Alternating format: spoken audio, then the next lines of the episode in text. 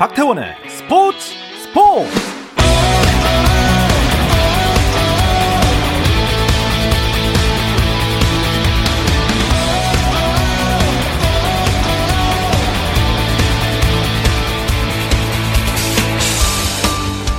스포츠가 있는 저녁 어떠신가요? 아나운서 박태원입니다. 네, 오늘 이슈들을 살펴보는 스포츠 타임라인으로 출발합니다.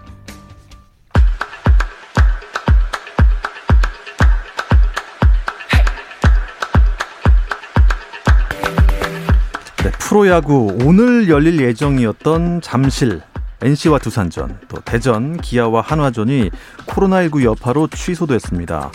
NC 선수단이 지난 5일부터 사흘간 한화 선수단이 또 지난 2일부터 나흘간 지냈던 원정 숙소에서 코로나19 확진자가 나왔습니다. 이 때문에 취소가 됐고요. 또 사직구장에서 열릴 예정이던 LG 대 롯데 경기는 비 때문에 취소가 되면서 오늘 아쉽게도 딱 두 경기만 현재 진행 중입니다. 네, 이틀 동안 경기가 취소됐었죠. 1위 KT와 공동 2위 삼성이 오늘은 경기를 하고 있습니다. 7회 초인데요. KT가 힘을 내고 있네요. 3대 0으로 삼성에 앞서 있습니다. SSG 대 키움의 경기도 열리고 있는데요. 네, 경기 현재 6회 말입니다. 키움이 3대 1로 SSG에 앞서 있습니다. 미국 프로야구 토론토의 류현진이 전반기 마지막 경기에서 시즌 8승을 따냈습니다. 류현진은 볼티모어와의 원정 경기에 선발 등판해 탈삼진 7개를 솎아내며 5이닝 동안 단 1실점했고요. 토론토가 10대 2로 크게 이기면서 류현진은 시즌 8승을 기록하게 됐습니다. 한편 투타 겸업 슈퍼스타죠. 에인절스의 오타니 쇼헤이가 보스턴전에서 시즌 32번째 홈런을 터뜨리며 아시아 선수 메이저리그 한 시즌 최다 홈런 신기록을 세웠고 이 홈런으로 이번 시즌 최다 홈런 1위 자리를 굳건하게 지켰습니다. 2020 도쿄올림픽에 출전하는 대한민국 선수단이 결단식을 갖고 보름 앞으로 다가온 올림픽에서 후회 없는 경기를 펼치겠다고 약속했습니다. 우리나라는 29개 종목에 선수단 354명을 파견해 금메달 7개 이상 획득을 노립니다. 윈블던 테니스 대회 남자 단식에서 세계 랭킹 6위인 스위스의 로저 페더러가 8강에서 그만 탈락하고 말았습니다. 페더러는 세계 랭킹 18위인 폴란드의 후베르트 후르카츠에게 0대 3으로 져서 4년 만에 정상 탈환에 실패했습니다. 한편 세계 랭킹 1위 노박 조코비치는 헝가리의 마르톤 푸초비치를 3대 0으로 이기고 4강에 올라 잔디 코트에서 열린 경기에서 100승째를 올리는 신기록을 썼습니다.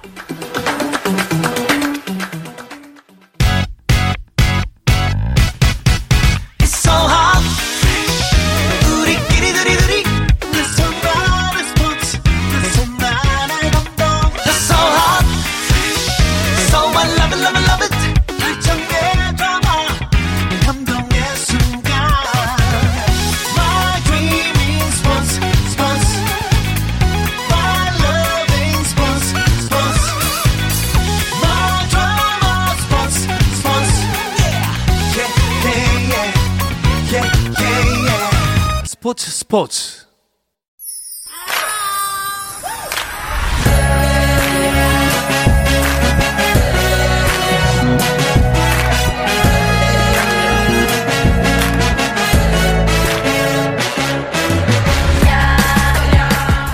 네, 목요일에는 해외 축구 이야기와 함께하고 있습니다. 라디오의 발롱도르를 꿈꾸는 이건 김정용의 랄롱도르 시작하겠습니다. 포폴리스트 김정용 기자와 먼저 인사 나눕니다. 안녕하세요. 안녕하세요. 김정용입니다. 네.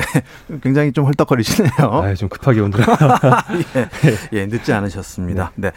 아, 영국에 있는 이건 기자 연결합니다. 안녕하세요. 네, 안녕하세요. 이건입니다. 네. 드디어 토트넘의 새 감독이 결정됐군요. 네네, 어, 뭐, 지난주에 이제 누누 산투 감독이 토트넘의 새 감독으로 선임이 됐다는 소식을 전해드렸고요. 어, 조세 무리뉴 감독 이후에 이 감독 자리를 찾아서 거의 뭐 전 세계 유수한 감독이랑 감독들은 모조리 다 후보로 올리면서 뭐 이렇게 협상을 했다가 또 퇴짜도 받고 아니면 자기네들이 협상을 파기하면서 여러 가지 이야기를 남긴 채 드디어 이제 포르투갈 국적의 누누 산투 감독을 선임을 했습니다. 이제 누누 산투 감독 휘하로 이제 그 선수들이 7월 5일부터 훈련을 시작했고요. 다만 이제 A 매치를 치는 선수들은 여전히 아직까지 합류를 안 했는데 뭐 유로 2020이라든지 코파 아메리카 그리고 6월 A 매치를 치는 선수들은 일단 각자의 스케줄대로 경기를 하거나 휴식을 음. 취하고 난 다음에 와라 라는 그런 지침이 내려졌고 손흥민 선수도 A 매치 6월 달에 A 매치를 치렀기 때문에 조금 더 있으면서 어, 한국에서 휴식을 취한 다음에 어, 토트넘에 합류한 그런 계획입니다. 네, 아, 우리나라에서는 뭐 누누 감독이라고 부르는 사람도 있고 그냥 산투 감독이다 이렇게 부르는 분들도 계신데 뭐 어떻게 부르는 게 맞나요? 어, 이 누누 산투 감독이 포르투갈인이라서 이름이 좀 복잡한데 원래 본명은 full name은 누누 에르란데르 시몽이스 에스피리트 산투입니다. 여기서 이제 어. 네. 에스피리트 산투는 이제 아버지 쪽 성이고 예. 시몽이스는 어머니 쪽 성입니다. 그러니까 두 개 다 붙이는 거죠. 여기에 누누 에르란데르가 이름인데 이 너무 길거든요. 그래서 영국에서도 그냥 혼용을 하는데 보통 뭐 누누 아니면 뭐 산투 아니면 누누 산투까지 다 하기 때문에 어 뭐 어떤 게 정답이다라고 말씀드리긴 좀 힘들고 그냥 누누 산투 감독이라고 부르는 게 가장 좀 정확하지 않겠느냐 라는 뭐 그런 생각입니다. 네, 알겠습니다. 그러면 뭐 누누 산투 이렇게 부르죠. 근데 어, 플레임이 엄청 기네요. 뭐 원래 그 서, 서구권 중에서 주로 스페인이나 포르투갈 쪽 사람들이 원래 플레임이 되게 길죠. 어. 우리가 아는 그 브라질의 호나우두 선수도 뭐 네. 호나우두 루이스 대자 뭐 엄청 긴 다음에 3세 이렇게 끝나는 이름인데 아, 우리가? 호나우두라고 부르는 것처럼. 어, 그렇구나. 일단 뭐 토트넘의 rebuilding이 어떻게 전개될지 참 궁금하네요. 네, 감독을 선임했으니까 이제 전력을 꾸려야겠죠. 네. 역시나 제일 중요한 건 케인과 손흥민. 이 팀의 뭐 두 명 합치면 이 팀의 전력의 절반 이상이라고 할 수 있는 그 듀오의 잔류 여부라고 할 수 있겠는데요. 뭐 현재 전망으로서는 케인 선수는 나갈 가능성이 높다. 또 손흥민 선수는 잔류할 가능성이 높다라고 엇갈리고 있는 상황입니다만 일단 이 두 선수의 거취를 확정하는 것과 맞물려야 다른 선수들 음. 영입을 결정할 수 있을 겁니다. 왜냐하면 케인 선수가 나갈 걸 상정해서 그 대체자로 뭐 이탈리아에서 뛰고 있는 블라호비치라든가 다양한 공격수들이 거론되고 있는데 케인이 만약에 남으면 그런 선수를 영입할 필요가 없는 거니까요. 네. 예, 그 손흥민, 케인 두 선수의 거취가 선결 조건이 될 것 같습니다. 네, 일단 케인 선수는 본인이 어, 토트넘을 떠나고 싶다 이런 뭐 의견을 계속 뭐 내비쳤던 건 사실인데 어, 이건 기자, 그 토트넘 팀이나 감독 입장은 일단 케인이 있었으면 하는 그런 입장이겠죠? 네, 맞습니다. 토트넘은 계속 어, 절대 케인 선수를 팔지 않겠다라고 계속 천명을 하고 있습니다. 특히 이제 맨시티가 계속 케인 선수를 데려오기 위해서 많은 돈, 1억 파운드, 약 한 1,580억 원 정도의 돈을 지불하겠다, 이적료로 지불하겠다라고 이야기를 함에도 불구하고 우리는 팔지 않는다. 그러니까 음. 이제 맨시티에서는 그러면 1억 파운드에다가 뭐 라힘 스털링 아니면 뭐 다른 선수들을 얹어서 주겠다. 그래도 우리는 팔지 않는다라고 강경한 입장을 내보내고 있고 내비치고 있고요. 누누 산토 감독 입장에서도 이제 팀에 왔기 때문에 말하기는 조금 조심스럽지만 그래도 이제 새로 왔는데 에이스가 나가버리면 힘이 빠지기 때문에 좀 있으면 좋겠다, 함께 했으면 좋겠다라는 식의 의견을 표출을 했습니다. 이제 뭐 이런 상황에서 가장 큰 변수가 유로 2020이 될 것 같은데 지금 뭐 잉글랜드가 유로 2020 결승까지 올랐기 때문에 만약에 여기서 케인이 결승전에 잘해가지고 잉글랜드를 우승으로 이끈다면 여론이 이만하면 됐다 이제 케인을 풀어줘라 음. 라고 하면서 토트넘을 압박하는 모양새가 될 수 있기 때문에 이제 유로 2020의 그 결과에 따라서 또이 어, 해리케인 선수의 어, 이적 문제는 또 이렇게 여러 가지 또 파도에 휩싸일 것으로 보입니다. 일단 뭐 유로 2020에서 잉글랜드가 결승에 올랐기 때문에 지금 뭐 영국에서 난리가 났을 텐데 그 이야기는 잠시 이후에 좀 더 화끈하게 나누도록 하겠고요. 손흥민 선수는 어떻습니까? 토트넘에 계속 남는 게 맞겠죠? 네, 손흥민 선수는 뭐 저는 개인적으로는 뭐 다른 팀에 갔으면 좋겠다고 생각은 하지만 아, 저도 그렇습니다. 그렇죠. 뭐 왜냐하면 우승할 수 있는 팀으로 가면 좋겠고 그렇죠. 지금이 그 prime time 그러니까 가장 경기력이 좋을 나이인데 일단 최소한 앞으로 1년은 토트넘에 있는다면 챔피언스를 못 나가니까요. 하지만 현지 전망이나 뭐 여러 가지 보도로는 또 저희가 관측한 바로도 재계약을 맺고 토트넘에 한 3, 4년 더 머물 가능성이 높다고 알려져 있고요.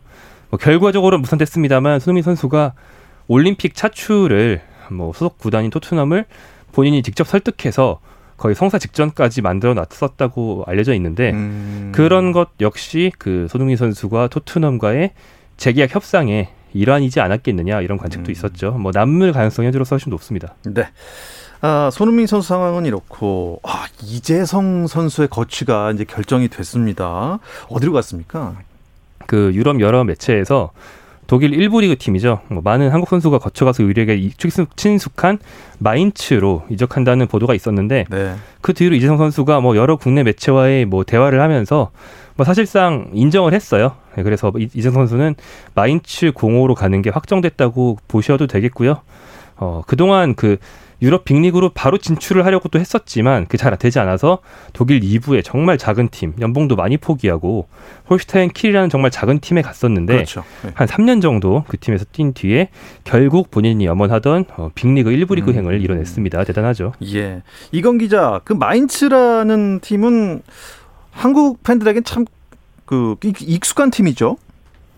네, 맞습니다. 일단 마인츠는 그 한국인들에게도 이제 한국 분들에게도 상당히 익숙한 도시인 프랑크푸르트 거기 인근이고요. 약한 뭐 서울로 치면 일산 정도 위치에 되는 어, 그런 도시에 있고 한국 선수들이 상당히 많았습니다. 뭐 차두리, 구자철, 음. 박주호, 지동원 선수까지 지동원 선수는 FC 서울로 갔지만 이 선수들이 어, 마인츠에서 뛰었고 최근 5시즌 동안에 꾸준히 이제 10위권에서 10, 뭐 5위권 그 정도를 유지를 했어요. 그러면서 어, 상당히 일부 리그에서 경쟁력을 보여주고 있고 지난 시즌에도 12위를 차지하면서 잘지를 했는데 뭐 이재성 선수로서는 음, 프랑크푸르트 인근에 격포들도 많고 그 주변에도 뭐 한국 식당도 많고 하니까 상당히 또 적응하기에 더 좋은 뭐 그런 구단이고요.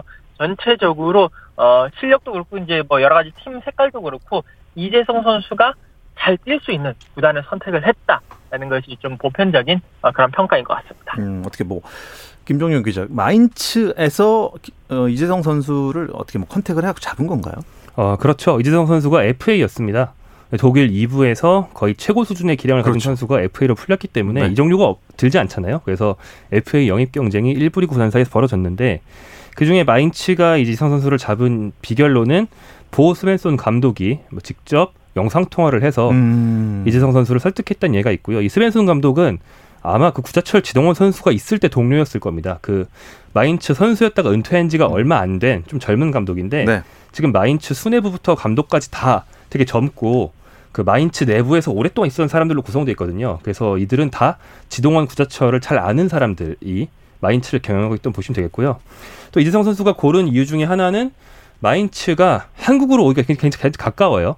프랑크푸르트 바로 근처인데 프랑크푸르트에서는 한국 서울로 오는 직항편이 있거든요. 예. 예전에 있던 홀슈타인킬은 좀 북쪽에 좀 치우친 곳이라서 가장 가까운 함부르크까지 차로 2시간 간 다음에 함부르크에서는 서울 오는 직항이 거의 없어요. 네. 그래서 대표팀 합류할 때 늘 고생했거든요. 네. 이재성 선수는 앞으로 대표팀에도 충성하고 싶은 마음이 있기 때문에 그것까지 고려해서 팀을 정했다고 하고요. 오늘 인천공항 통해서 출국했습니다. 네, 이재성 선수 마인츠에 갔으니까 마인츠를 또 이제 10위권 안쪽으로 또 올려놓으면 수훈 선수가 될 수도 있겠네요.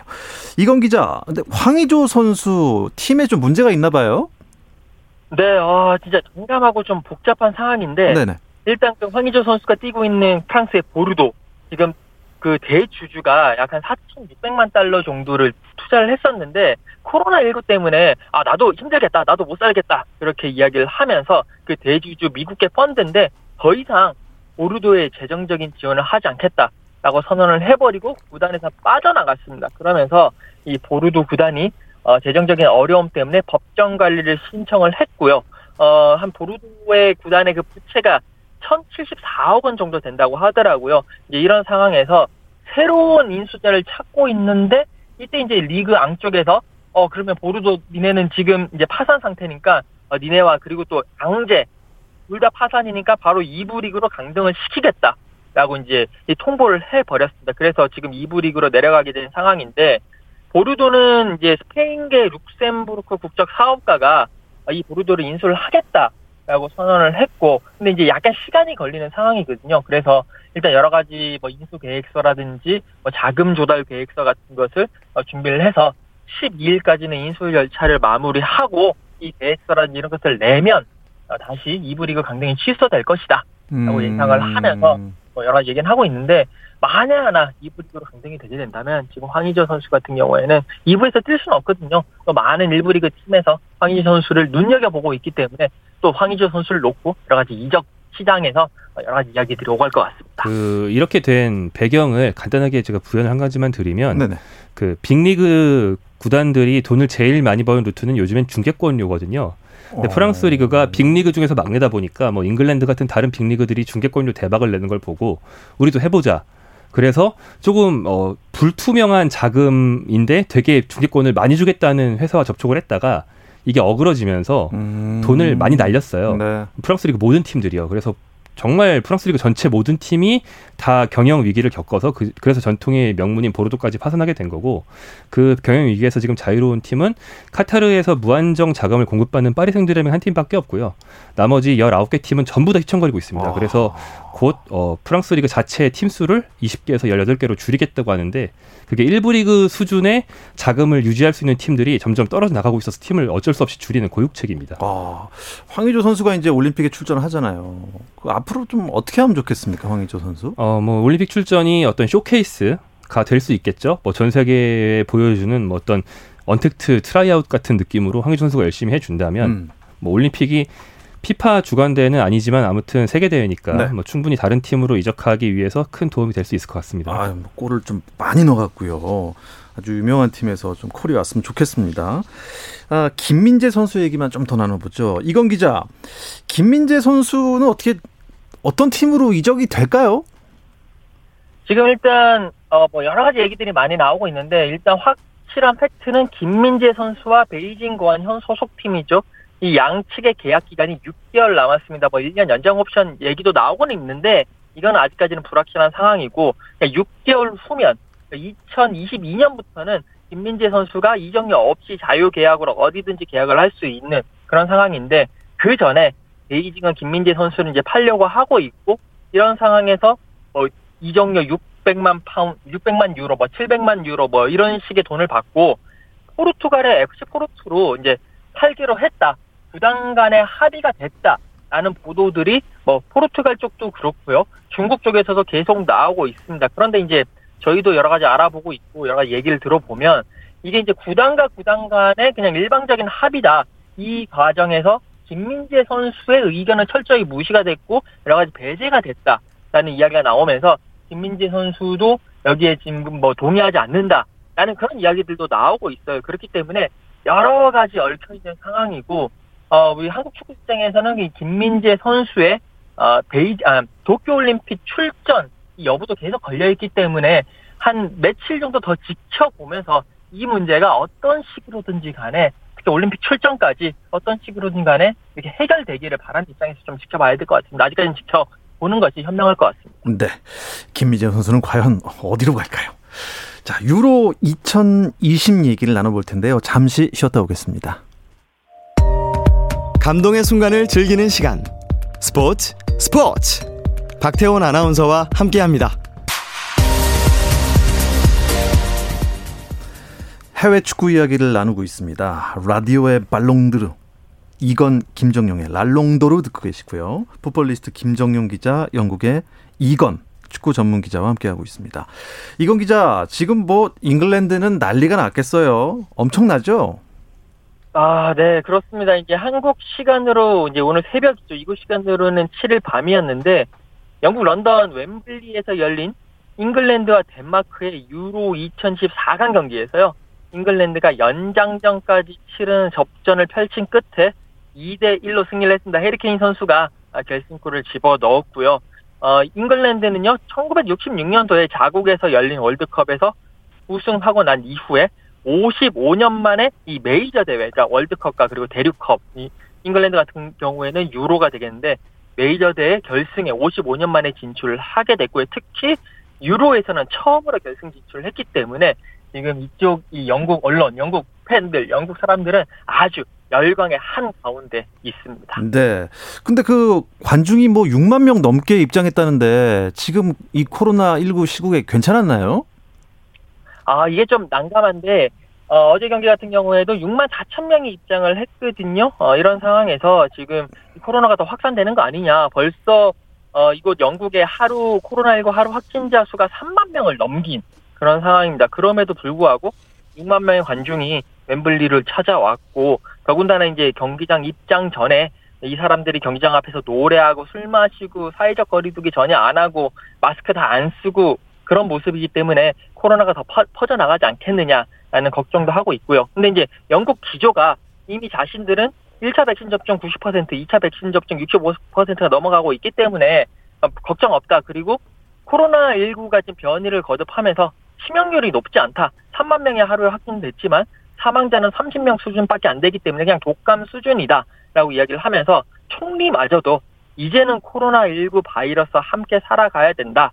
라고 음. 이야기를 하면서 19일부터는 마스크 의무 착용도 해제하고 사회적 거리두기도 종료할 예정이라고 하는데 아 모르겠습니다. 이게 제저 입장에서는 이걸 계속 보면서 계속 걱정스러운 마음이 많기 때문에 좀 더 지켜봐야 될 것 같습니다. 네, 걱정이 좀 됩니다만 그래도 지금 영국은 기분이 어떻겠습니까? 사실 김정용 기자도 그렇고 이건 기자도 그렇고 어, 결국 중간에 뭐 바꾸긴 했어요. 사실 네. 프랑스에서 프랑스가 너무 일찍 떨어져서. 어, 저 프랑스 탈락하기 전에 얘기했습니다. 아 예, 아, 네. 아 그랬군요. 네.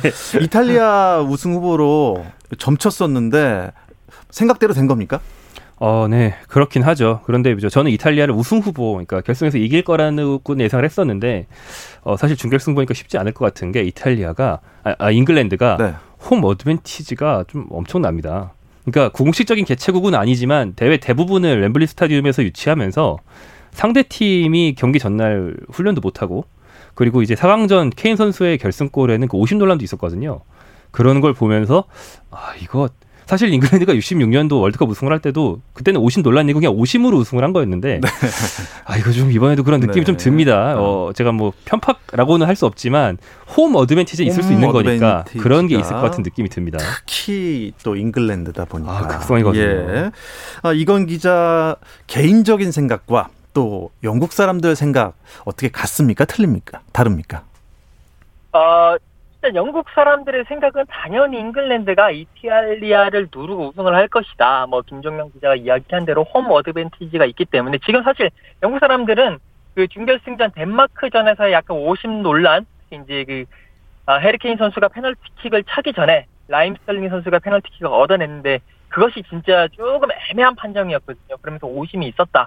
그리고 페널티킥 찰때 어, 덴마크 골키퍼 슈마이켈 골키퍼에게 이 관중들 레이저를 쐈다. 뭐 이런 식의 얘기들이 있었는데 어 영국 사람들 다 알고 있습니다. 하지만 그게 어, 어떠냐? 그거 뭐 상관없다. 우리는 이미 네, 우리는 이겼다라고 하기 때문에 그런 자신감과 상승세 그리고 약간의 홈 어드밴티지, 홈콜이라고 부르거든요. 홈 어드밴티지가 이제 더해진다면 잉글랜드가 이길 수 있을 것이다라고 이야기를 하고 있고요.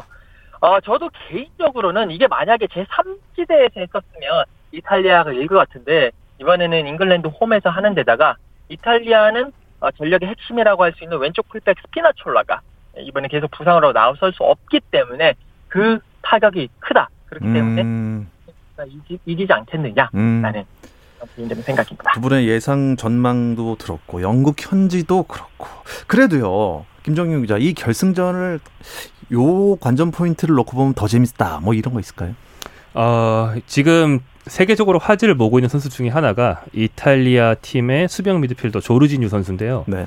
조르지뉴가 그 잉글랜드의 첼시에서 뛰기 때문에 네. 잉글랜드 사람들한테 굉장히 익숙합니다. 그런데 어 뭐랄까 우승팀에 있긴 하지만 우승팀에서 제일 미운 선수, 제일 그 계륵 같은 선수란 이미지가 강했거든요. 네. 조르지뉴가 뭐 손흥민한테 쉽게 뚫려서 토트넘전에서 골을 먹혔다 뭐 이런 음. 식으로요.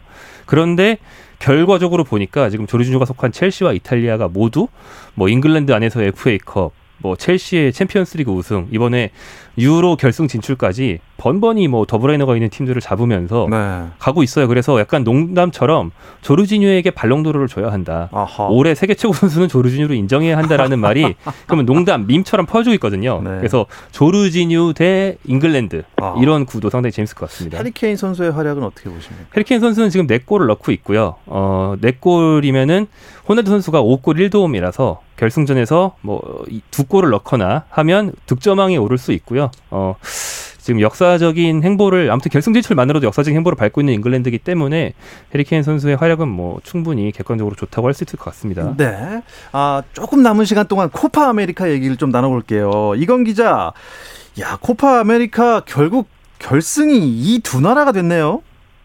네, 어, 코파 아메리카 이제 결승까지 올라왔는데, 아, 아르헨티나, 브라질, 와. 브라질과 아르헨 남미의 이 양대 거목이 격돌을 합니다. 특히 아르헨티나의 리오넬 메시 대 브라질의 네이마르의 결승 격돌로도 아, 상당히 지금 관심을 가지게 됐고 사실은 이제 아르헨티나가 14번 우승을 했고 브라질이 9번 우승을 했거든요. 물론 이제 코파 아메리카 최다 우승국은 우루과이가 15번 우승으로 최다 우승국이지만 아르헨티나가 이번에 우승을 하게 되면 어, 우루과이와 함께 최다 우승국이 되는데 아르헨티나가 가장 최근에 우승한 거는 1993년이기 때문에 정말 조금 옛날 이야기고 브라질은 그래도 2019년에 우승을 했고 이번에 우승을 하면 열 번째 우승을 하면서 두 자릿수를 채웁니다. 그렇기 때문에 이 양팀 서로 물러설 수 없는 아, 한판 승부를 이번에 아, 펼쳐 펼칠 것으로 보입니다. 와, 그런데 이 메시와 어떻게 보면 네이마르 간판 스타 둘이 이제 아르헨티나와 브라질에 있지 않습니까?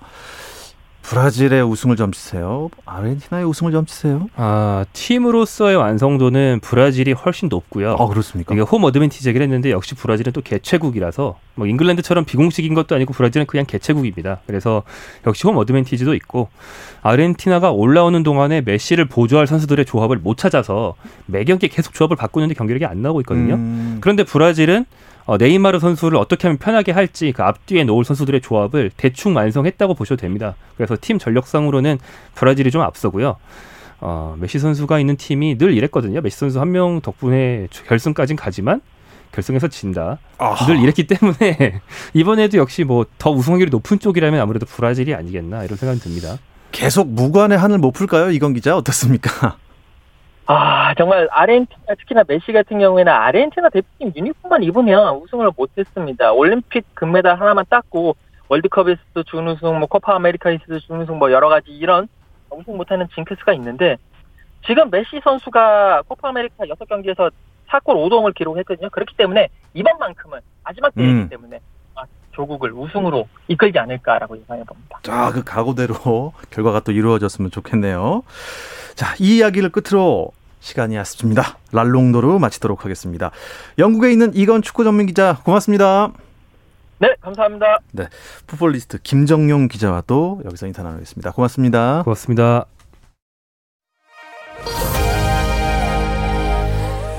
유로 2020 그리고 코파 아메리카 우승국은 과연 어디가 될까요? 내일도 저녁 8시 30분에 다시 찾아오겠습니다. 박태원의 스포츠 스포츠